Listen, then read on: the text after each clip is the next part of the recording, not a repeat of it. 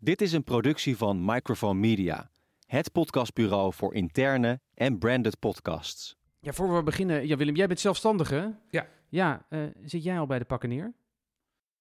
Nee, ehm, maar dat komt ook wel omdat ik eigenlijk door toeval eh, wel een nogal breed scala aan opdrachtgevers heb en nogal een breed scala aan eh, soorten werk. En toen ik begon als zelfstandige, dat is nu in 2014, toen kreeg ik altijd dat advies van ja, je moet heel erg focussen en specialiseren. Nou, dat heb ik nooit gedaan. En dat is nu wel mijn redding. Dus ik heb nu een aantal tijdloze opdrachtgevers en heel veel schrijfklussen. Dus voordat corona begon. En dat betekent dat ik eigenlijk gewoon mijn tijd nu wel uit kan zitten door gewoon uh, achter mijn uh, computer thuis te werken. En zonder corona had ik het precies hetzelfde gedaan. Ja, maar in ieder geval geen noodloket voor jou. Voor mij geen noodloket. Ik heb nog wel even gekeken, hoe werkt dat nou? Want ik ben natuurlijk wel nieuwsgierig. Ik geef u één advies, mevrouw. U kunt mij dit honderd keer vragen. U zult honderd keer uh, het antwoord krijgen dat ik daar geen commentaar op geef. Daar ga ik me ook verder niet over uh, uitlaten. En, uh... Ik ga geen uitspraak doen over deze ene zaak. En ik beslis wanneer ik wel of niet een antwoord geef. En ik zou graag willen dat dit gesprek nu beëindigd wordt. Ja?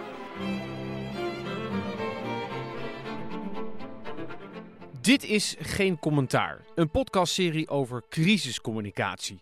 Dit is seizoen 2, aflevering 4. Mijn naam is Frank Kromer en leuk dat je luistert. Een nieuwe week, dus ook een nieuwe podcast over de laatste gebeurtenissen op het gebied van coronacommunicatie. Want werkt de crisisstrategie? Hoe communiceren onze politici en behoudt het volk zijn vertrouwen? Nou, deze keer ging ik langs bij communicatie-expert Jan-Willem Wits. En hij is niet alleen een man die zich bezighoudt met communicatie en woorden, maar hij is ook een man van het woord. En dat was zeker toepasselijk voor deze toch wel paasaflevering. En zoals bij iedereen vroeg ik ook aan Jan Willem wat zijn moment van de week was. Ja, dat moment was voor mij toch echt wel gisteren. Uh, ik begin wel meteen met een enorme disclaimer. Uh, ga er maar aan staan. Dus ik denk dat iedereen die met communicatie te maken heeft, benijdt de ministers en communicatiemensen niet. En het blijft ontzettend lastig uh, om vanaf de zijlijn commentaar te geven in het kader van ik weet weten. Dat heb ik even gezegd. Maar het is wel leuk om te doen, dus. het is wel leuk om te doen. Nou, ik, het interessante vond ik, ik denk dat we tot nu toe best wel meegaand zijn geweest met wat het kabinet uh, ons heeft voorgehouden. Maar er ontstond uh, kortsluiting gisteren toen met die app. dus dat begon natuurlijk al met, met minister De Jong waarvan je het gevoel van hij heeft op een briefje staat app en dan moet je iets over zeggen, maar dat hij het niet helemaal begreep. Uh, en ook niet zo goed wist wat hij daar nou mee aan moest. Maar dus is een soort van collectieve argwaan, zag ik ook bij sociale media, van ho, een app die traceert waar ik precies ben geweest en met wie ik afspraken heb. Ja, dat gaat wel een beetje te ver. Verschillende Kamerleden zijn kritisch over de COVID app die het kabinet zo snel mogelijk wil invoeren. Zo maakte zorgminister Hugo de Jonge dinsdagavond bekend. Maar wat doet zo'n app en leveren we daarmee onze privacy in? Iedereen lijkt het erover eens dat de coronapandemie een uitzonderlijke situatie is... die het gebruik van big data kan rechtvaardigen. Maar critici wijzen erop dat we goed op moeten letten hoe ver overheden daarin gaan... en hoe lang het gebruik duurt. Want het zal niet de eerste keer zijn dat in tijden van crisis bevoegdheden van overheden worden verruimd maar niet meer worden teruggedraaid. Nee, maar wat had hij anders kunnen doen dan? Nou, dat weet ik niet. Maar ik denk, nou ja, dat weet ik wel. Hij had er nog eens even goed over na moeten denken. Ik denk dat heel veel communicatiemensen werken heel vaak met Q&A's. Gewoon even goed met elkaar spiegelen van tevoren. Welke vragen kunnen nou worden gesteld? Bijvoorbeeld journalisten. En welk antwoord geven we daar nu op? Dat is een heel veel gebruikte methode natuurlijk om je voor te bereiden op interviews of op persconferentie. Nou, die Q&A zat in dit geval denk ik niet goed uh, in elkaar. Want juist als je weet, app is privacy. Hè, juist wanneer je kunt anticiperen dat op het punt van privacy er nu heel veel vragen leven bij mensen. Hoe is dat nou geregeld? Hè, dat is toch een van de hot items van deze moment. Als je dan niet een antwoord hebt, dan is het intrinsieke wantrouwen, wat toch al klinkt op het moment dat je zo'n app, hè, dat je daarvan hoort. Op het moment dat er dan ook nog het gevoel ontstaat van er is ook nog niet goed over nagedacht over het meest prangende, namelijk die privacy, ja, dan ben je weg. Ik zag dit ook en ik vind het altijd leuk om een beetje advocaat van de duivel te spelen.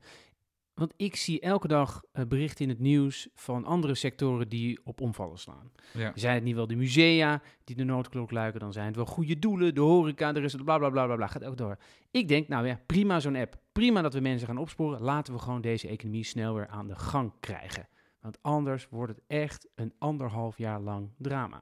In eerste instantie heeft natuurlijk het kabinet heel sterk gezegd van uh, wij luisteren alleen maar naar de wetenschap. Uh, naar het RIVM. Nou, dat is veel voor te zeggen.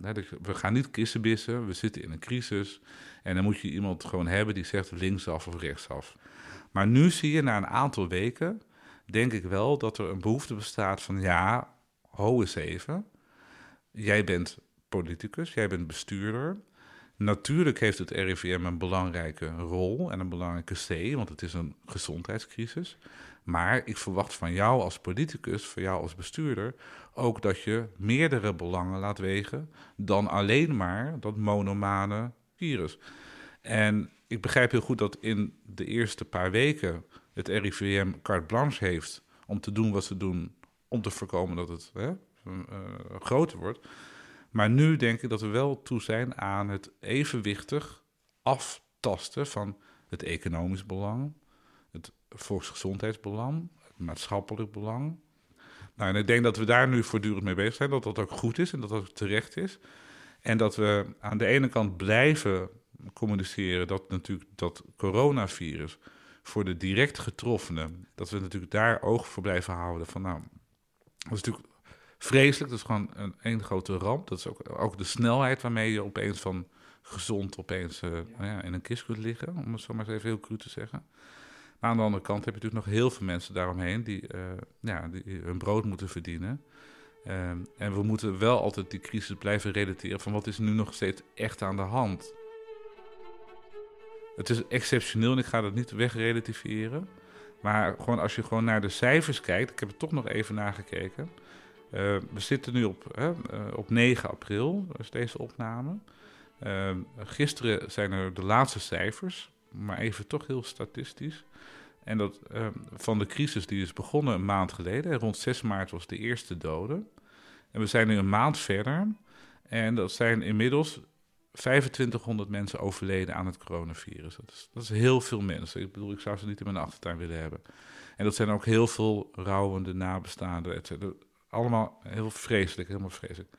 Maar als ik dan kijk op uh, wat er hè, in Nederland, uh, hoeveel mensen er jaarlijks overlijden, dat zijn er per jaar ongeveer 150.000. 150.000 mensen in een normaal jaar overlijden. Nou, we zitten nu op 2500. Stel nu dat dit doorgaat, hè, we zitten toch in een soort van uh, curve die een beetje stabiliseert. Stel voor mijn gemak dat we uitkomen op 5000 doden. Vind ik helemaal niet zo gek. Ja. 5000 doden die uiteindelijk aan corona zijn overleden gedurende twee maanden van deze exceptionele crisis. 5000 doden op 150.000 doden die normaal al overlijden. Daarvoor zeg je van nou. Ja, ja. daar doen we het voor. Cru gezegd, toch? Nou, dat relativeert, laat ik het zo zeggen, dat plaatst het wel in een perspectief.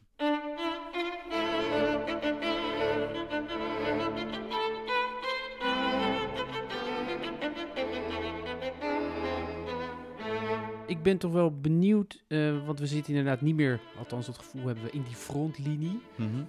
We zijn een andere fase ingegaan. Daar horen ook andere woorden bij. Ja. Deze week, uh, ik kon een, uh, de tv niet aanzetten of de radio en ik hoorde het woord exit-strategie en anderhalve meter economie. Ja. Zijn dat nou goede, handige woorden om te gebruiken om ja, toch de nieuwe fase aan te kondigen, het, ja, ons voorland ja, te beschrijven? Ja, kijk, wat ik het lastige vind uh, uh, in dit hele verhaal, waarbij je dus woorden zoekt die resoneren bij wat mensen graag horen of waar mensen behoefte aan hebben, maar die soms wringen met de werkelijkheid. En een van de problemen van nu, nu we voorbij die frontlinie zitten, is dat we eigenlijk hopen dat dat coronavirus zich nu een beetje aan wetten gaat houden. Dat we afspraken kunnen maken met corona en dat we tegen corona kunnen zeggen, ik noem maar wat, beste mensen, beste corona, ik vind het allemaal best, maar laten we nou zorgen dat we in ieder geval een soort eindtijd hebben. Dat we zeggen, nou, eind april of eind mei, dan hebben we het allemaal wel gehad.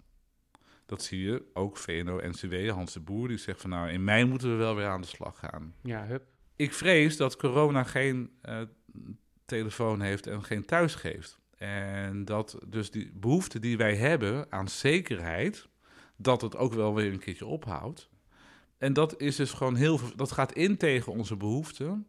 Uh, bijvoorbeeld, hè, dat er inderdaad, uh, nu zie je dat dat dus ook gebeuren. En Jort Kelder zegt van nou, nu is het een beetje klaar. Zo zie je dat op verschillende manieren. Er ontstaat een maatschappelijke verschuiving in het opinieklimaat van nou, we moeten, hè, we zijn niet doordraven en nu moeten we weer een beetje normaal gaan doen. Daar verbindt dan de politiek toch op een gegeven moment zo'n term aan als exit-strategie. Want je kunt ook niet blijven zeggen van nou ja, wij verklaren het voor taboe om het nog te hebben, want we zitten nog er middenin. Maar die exit-strategie-term is natuurlijk maar beperkt houdbaar. Want als we over drie maanden nog steeds in de shit zitten, ja. dan zegt op een gegeven moment iemand: Ja, maar jij hebt begin april gezegd dat er een exit-strategie zou komen. Ja. En je hebt je niet aan de belofte gehouden, want dat heb je toen wel beloofd. Nee, dat zie je ook. Hè? Dat zie je ook in de, het spel tussen kabinet en Kamer. Dat het Kamer, tot, tot ook frustratie van de Kamerleden, steeds prestatieafspraken wil maken. Ja. Dus je gaat leveren. Dus we maken nu een afspraak met jou. In mei zijn we er. Nou ja, zo werkt dat natuurlijk niet met dat virus. Trump heeft gezegd van. Nou, hè, in, met Pasen kunnen we weer met z'n allen in de kerk. Nou, ik geloof dat corona niet heel erg, heel erg meegewerkt heeft aan die belofte.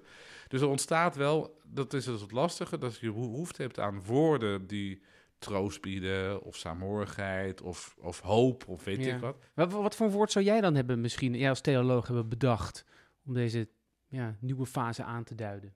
Nou ja, kijk, wij, hè, eh, uiteindelijk eh, eh, als theoloog eh, zit je natuurlijk nu zeker met Pasen, heb je natuurlijk eh, als cliché dat de dood niet het laatste woord heeft.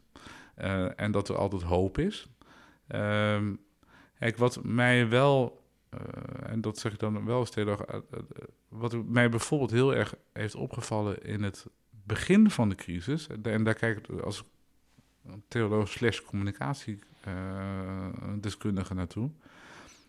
Wat ik heel interessant bijvoorbeeld vond, is zowel in de toespraak van Rutte als in de toespraak van Willem-Alexander, maar ook in de algehele communicatie, er ene woord zorgvuldig werd vermeden, woord vermeden, en dat is het woord dood.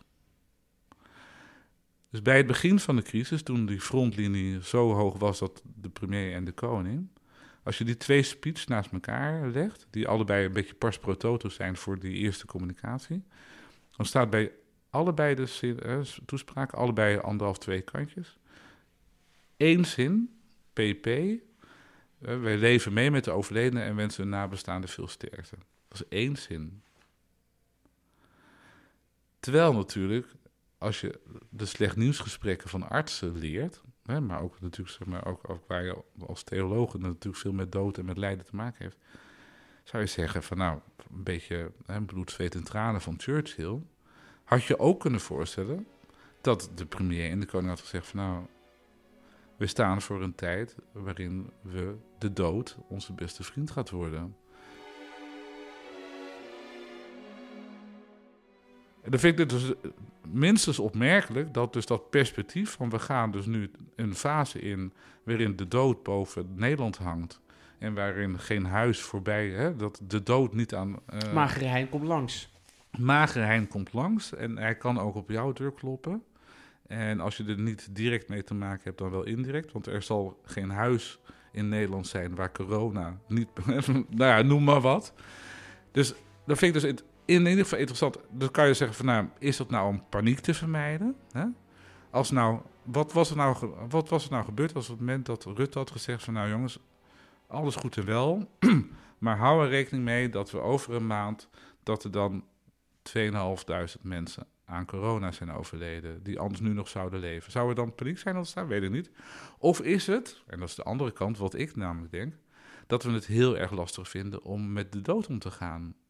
Nou, ik denk dat, je dat, dat, ik denk dat heel veel mensen überhaupt bang zijn voor de dood. En het, het is het grootste mysterie natuurlijk op de aarde. Ik heb een vak geleerd waardoor ik ma- relatief makkelijk de dood kan benoemen. Zoals een arts dat ook kan doen. Ik bedoel, op het moment dat jij als arts niet in staat bent om in de spreekkamer tegen iemand te zeggen: U heeft nog twee weken. Ja, ik kan er lang omheen draaien, maar dat is toch wat het is. Benut die tijd goed. Nou, zo ben ik ook gewend, zeg maar, om op het moment dat iemand is overleden, om dan daar iets over te zeggen. Wat anderen heel moeilijk vinden. En dat is natuurlijk dan voor mij, vanuit mijn paasachtergrond. Op het moment dat je het dood en de lijden niet benoemt, is het ook lastiger om het over de opstanding en het licht te hebben. Dus dat mis ik wel een beetje. Zeg maar, zeg maar de... Dat vind ik een mooie, vind ik een mooi inzicht. We zitten nu op Witte Donderdag. Ja. En dat is natuurlijk niet voor niks dat je dus al 2000 jaar als christenen een week doorgaat die op zondag begint met Palmzondag. En dan is het allemaal feest. En op Witte Donderdag is een soort van keerpunt. Hè, dan vieren we het laatste avondmaal. Dus dat Jezus het nog wel zeg maar, een feestje heeft, maar al een perspectief. Dan ga je door Goede Vrijdag heen. Hè, Goede Vrijdag dat Jezus sterft. Dat is zeg het, het lijden, het kruis en het overlijden. Maar dan komt die stille zaterdag. Die dood heeft niet het laatste woord. En op die zondag wordt de dood het licht en leer. Dus is niet. Uh, nou, als je die dat hele proces niet meemaakt, ja, dan heeft het een ander soort intensiteit. Dus ik denk, wat mij betreft, had het begin van de crisis best wel meer een slecht weergesprek mogen zijn. En ook dat offer, offer, dat, offer is niet gevallen. Terwijl het bij eerdere crisissen hè, wel is. Hè. Churchill, eh, aan het begin van de Tweede Wereldoorlog, van de, werd, dat was toen nog heel normaal, vond ik interessant. Hè? Niet slecht, maar interessant. Dat het in vroeger tijden normaler was om te zeggen: beste mensen, ons land hè, ligt onder vuur. Want er is een vijand gekomen. En we gaan ons weren tegen die vijand, want we willen die vijand verslaan, want wij willen ons land redden. We willen in vrijheid op een gegeven moment weer. Maar die strijd die we nu aangaan, ik praat nu even in de, in de, in de, in de metaforen van alle films die we zien. Die strijd die we aangaan, die, die gaan we winnen, we gaan hem winnen, maar die strijd zal niet zonder offers gebracht kunnen worden. er zullen vrienden, familieleden sterven. Dat is in iedere film, uh, maar ook in iedere oorlog. En nu is dat niet gezegd.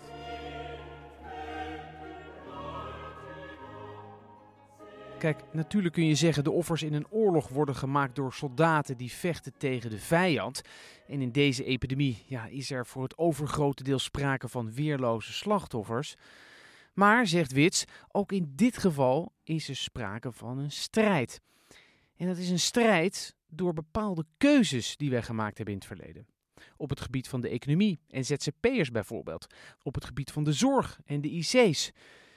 Daardoor zitten we nu in deze situatie. En daar betalen we ook een prijs voor. Want één ding is zeker: zo'n corona-achtig virus, zo'n epidemie, dat zat er gewoon aan te komen.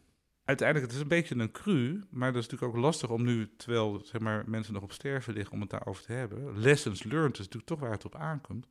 Kijk, wat we allemaal wel weten is dat dat coronavirus eigenlijk niet onverwacht komt. al twintig jaar lang zeggen de virologen en de, de medici, er komt in de 21ste eeuw komt er een keer een virus.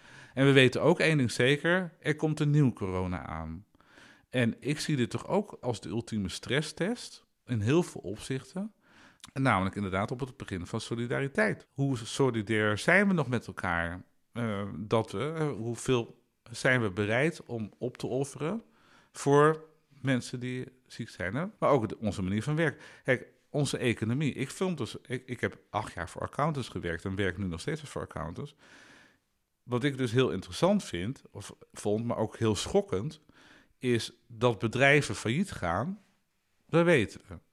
Maar dat na twee weken na twee weken uh, COVID-19 corona al zoveel bedrijven de noodvlag moesten hijsen en zeggen van we staan op omvallen. En zoveel ZZP'ers, ik zelf niet uitgezonden. Dus die economie van ons kan weinig hebben.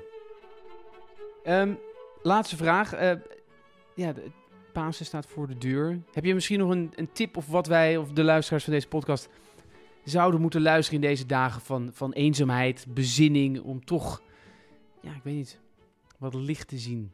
Heb jij iets uit de Bijbel, iets of, een ander boek waarvan je denkt, nou, ga dat lezen? Nou, niet per se lezen, maar lezen überhaupt. Uh, dus ik, uh, ik heb uh, daar nu net in het Nederlands Dagblad iets over geschreven. Ik kom uit een traditie waarin de eenzaamheid ook wordt gekoesterd. En dit is natuurlijk een ander soort eenzaamheid, maar ik zie heel veel mensen worstelen met eenzaamheid. Maar ik zou zeggen, met alle shit van dien, probeer dit ook als een soort retraite te zien. Probeer nou in deze dag, deze hele rare dagen, je kunt 24 uur per dag vullen met shit en met stress en met paniek en met piekeren. Je kunt ook denken, dit is ook een stille tijd, een tijd van bezinning. Twee maanden geleden was ik misschien wel naar een klooster gegaan, hè, wat heel veel mensen doen. Nou, nu heb ik dat klooster aan huis. Nou, is niet leuk misschien, niet, want ik wil misschien ook wel eens een keertje naar de kroeg. Dus de, dat is mij overkomen. Ik heb er niet voor gekozen, maar ik heb nu een klooster aan huis. Laat ik nu in ieder geval proberen dat als straks corona voorbij is, als we eruit komen, dat ik voor mijzelf een lijstje heb, drie punten, waarvan ik zeg van nou, na corona, dit zijn nou toch dingen die voor mij echt van waarde zijn, die ik anders wil gaan doen dan ik twee maanden geleden voor mogelijk had gehad. En dat kan zijn, hè, misschien dat ik die stille wandeling van nu, dat ik die wil vasthouden. Of toch wat meer hè, aandacht aan mijn vrienden. Of gewoon wat vaker een boek lezen. Want dat is me eigenlijk best wel bevallen. Maar probeer van deze tijd toch inderdaad ook. Probeer dan maar van je huis dat klooster te maken. En probeer we toch met een paar goede voornemens eruit te komen. Dat zou heel mooi zijn. Dit was geen commentaar voor deze keer. Ik zou zeggen een fijne Pasen en neem de woorden van Jan Willem tot u. Volgende week zijn we er natuurlijk weer en dan kijken hoe we er dan voor staan en of de communicatie effectief is geweest of niet. Wil je nou meer weten, of beter gezegd lezen over crisiscommunicatie? Nou, dat kan, want ik mag nog een keer vijf exemplaren van het boek Overleven in crisistijd van Charles Huiskens weggeven. Wil je zo'n boek? Stuur dan een mailtje naar info.microphonemedia.nl En zoals altijd geldt, wie het eerst komt. Mijn naam is Frank Kromer. Tot de volgende keer.